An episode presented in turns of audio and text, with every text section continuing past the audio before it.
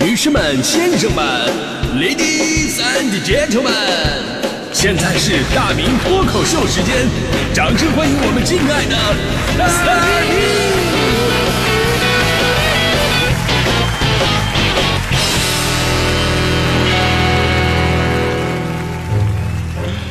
好，欢迎各位来到今天的大明脱口秀，我是大明啊。过去的这个周末有一句话特别的火，特别的火，呃，是一位女歌手啊，在某一个音乐节上。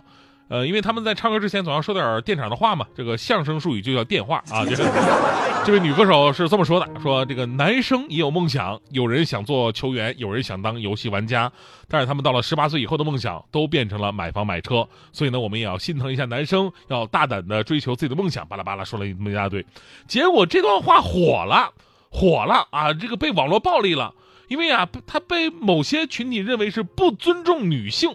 啊，女生难道就不要心疼了吗？啊，我们逼你买房买车了吗？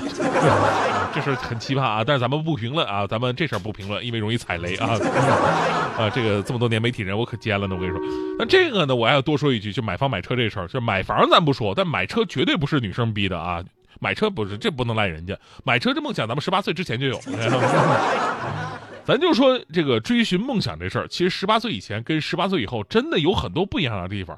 你像十八岁以前，尤其小的时候，想法会比较单纯一点，梦想也很简单，那觉得方便面、火腿肠特别好吃，以后天天吃该多好，对吧？你看，哎，长大实现了。小的时候觉得父母挣钱是真不容易啊，就我小的时候那会儿，一个月我父母就挣大几百块钱，后来工资涨到一千多了，我记得涨到一千多的时候，我爸高兴好长时间啊，出门都容光焕发。当时我就想说，一千块都能把他乐成这样。等我以后工作了，我一个月我挣两千块钱，我让他们感动到痛哭流涕。你看现在我长大也实现这个梦想了吗？父母也确实痛哭流涕，阿美哭着说：“这孩子以后还能养活自己。”这就告诉我们什么道理啊？就是梦想别太遥远啊，贴合点实际，也这样以后自己能少少一点压力。你看现在成年了啊，成年之后我们的梦想就变得特别难以实现。我这一年给自己定的这些目标梦想没有一个实现，比方说买一块十万块钱的表啊。买一辆一百万的车呀，买一套一千万的房子呀，一年一年的都没实现。所以今年年初我许下的愿望就是，我找到一个能借我一千一百一十万的人啊。只要这人找到了，这几年的目标我都达成了。不要觉得我太贪婪，不要觉得我太贪婪，这些也就是大迪一半的彩礼钱嘛，是吧？哎，我发现我小的时候好像跟大了以后，这个梦想都跟钱也有关系啊，只不过钱多钱少的问题。开个玩笑哈。今天的话题，咱们聊的是小的时候梦想哪些，如今你已经实现了。确实啊，近在眼前的定下的这个目标容易做得到，真正难的是长远的规划。小的时候呢，喜欢一样东西，喜欢一个人或者一个职业很容易，但如果真正去做的话，就需要很多的条件。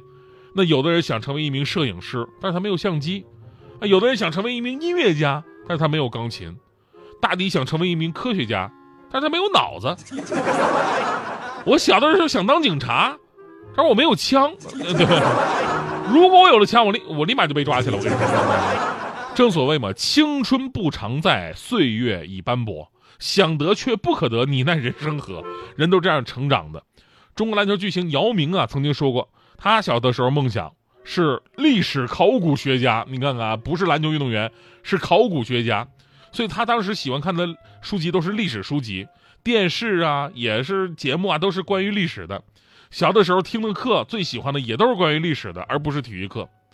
那说完这个姚明，再说说郎平。曾经有一届六一的晚会上，中国女排主教练郎平被人提问说：“你小的时候的职业梦想是什么呀？”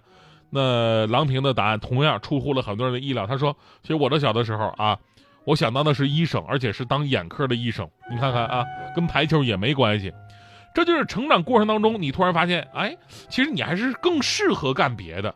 你很难想象姚明如果现在真的是考古呢，你会变成什么样子？比方说电视上转播三星堆考古的过程啊，旁边还有电视解说员这么解说呢。哎，姚明这个坑挖的合理啊，这个啊，充分体现了姚明作为队伍当中的核心作用。哎，哎，你看看那个青铜片清扫的就很不合理啊，这种情况应该多给姚明来处理。哎。那狼指导更不用说呀，狼指导当医生的话，那别的不知道，医患关系肯定没问题。我这个啊，开个玩笑啊，咱说只要努力的精神在，各行各业都能干得出彩儿。只不过你在特别有天赋的这一行吧，能够成为真正的大师。但呢，这就是名人鸡汤经常会对我们产生普通人产生一个误导的地方吧。我为什么刚才会举他们两个的案例呢？因为他们两个的成功都是不具备普适性的。他们从小在体育方面显露出来的才华跟天赋，足以让家长确定他们未来要走的方向和路。而我们大部分的孩子呢，并不是这种人生过程。我们大部分人啊，没有某一项的特别突出，对吧？所以呢，基本上都是按照家长的意愿给你选择了兴趣爱好。那至于梦想，那都是不现实的，到时候再说的事儿。昨天我看一个新闻就很有感触，说在陕西的安康有一个两岁的男孩，因为特别崇拜消防员和消防车，说他每次走过消防站的时候吧，这小孩就扒在那个铁门那儿就往里边看啊，就特别的好奇。哎，我跟你说，这时候白天，你要是大晚上，你回头发现铁门那有个小孩站那一动不动的看着你，同时一个小皮球滚了过来啊。开玩笑，总之当时消防员在点名的时候，就发现这孩子在门口那站着，然后他们竟然做了一个非常令人意外而且暖心的举动，他们邀请这位两岁的小男孩进去参观，让他去认识那些消防车、消防服，还有其他的一种这个设备啊、仪器什么的。孩子妈妈说了，说孩子出来以后特别开心，跟他说：“妈妈，妈妈，我坐消防车了，还坐警车了。”他说非常感谢消防员暖心的举动，满足了孩子们小小的愿望。而网友则说：“小梦想就这么生根发芽了，给消防员叔叔们点赞鼓掌。”所以这事儿呢，给我的启发就是，每个人小的时候都有自己的梦想，但有的可能不切实际，有的可能看起来很遥远。但是作为他身边的成年人，你有没有带他去认识他的梦想呢？如果你给了他一部相机，他不一定成为摄影家，但是他一定会发现镜头里的另外一种美丽的世界。如果你给了他一架钢琴，他也不一定成为音乐家，但他一定会了解原来这世界上还有很多动听的旋律。如果你给大迪一个脑子，是吧？他也不一定成为科学家，但他一定会明白他身边的男人原来是这么的聪慧与优秀。如果你给我一把枪，那咱们两个都得被抓起来。大多数时候呢，孩子的梦想并没有受到重视，最终啊都是家长替孩子做出了最后的选择，甚至是没得选择。你像姚明、郎平这种天赋异禀的，固然啊功成名就，但咱们大多数普通的孩子并没有真正接触过自己的梦想，也就少了一次把梦想变成人生的机会。你要知道啊，一个人如果天生喜欢做一件事儿，然后呢他这事儿后来变成他的人生的话，他的上限真的不可估量。就算做同一件事儿，有梦想跟没梦想的人那都是不一样的。你就比方说做节目，对吧？这次五一放假，我跟大迪分开值班嘛，节目都是一个人上的。平时搭档的时候，您听不出来，您听不出来。但是呢，自己主持节目，那感觉高下立判。好多听众反馈，真的好多听众反馈跟我说说，哎呀，大明啊，你知道吗？大迪一个人做节目，哎呦我的天，他能听那种折磨的感觉，就像是什么呀？节目只有两个小时，但是就好像过了一百二十分钟一样。哎，大明，但是我听你主持节目就完全不一样了。哎呀，听不够，明明已经讲了一百二十分钟，但是感觉才过了两个小时。哎呀，这个我我这这回真的是没谁了。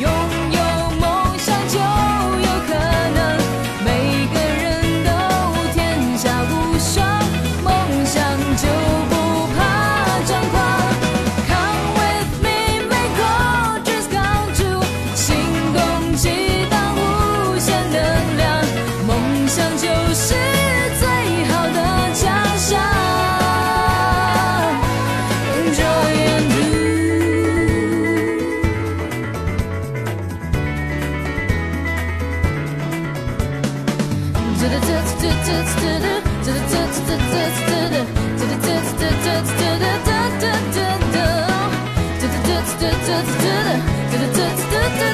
迎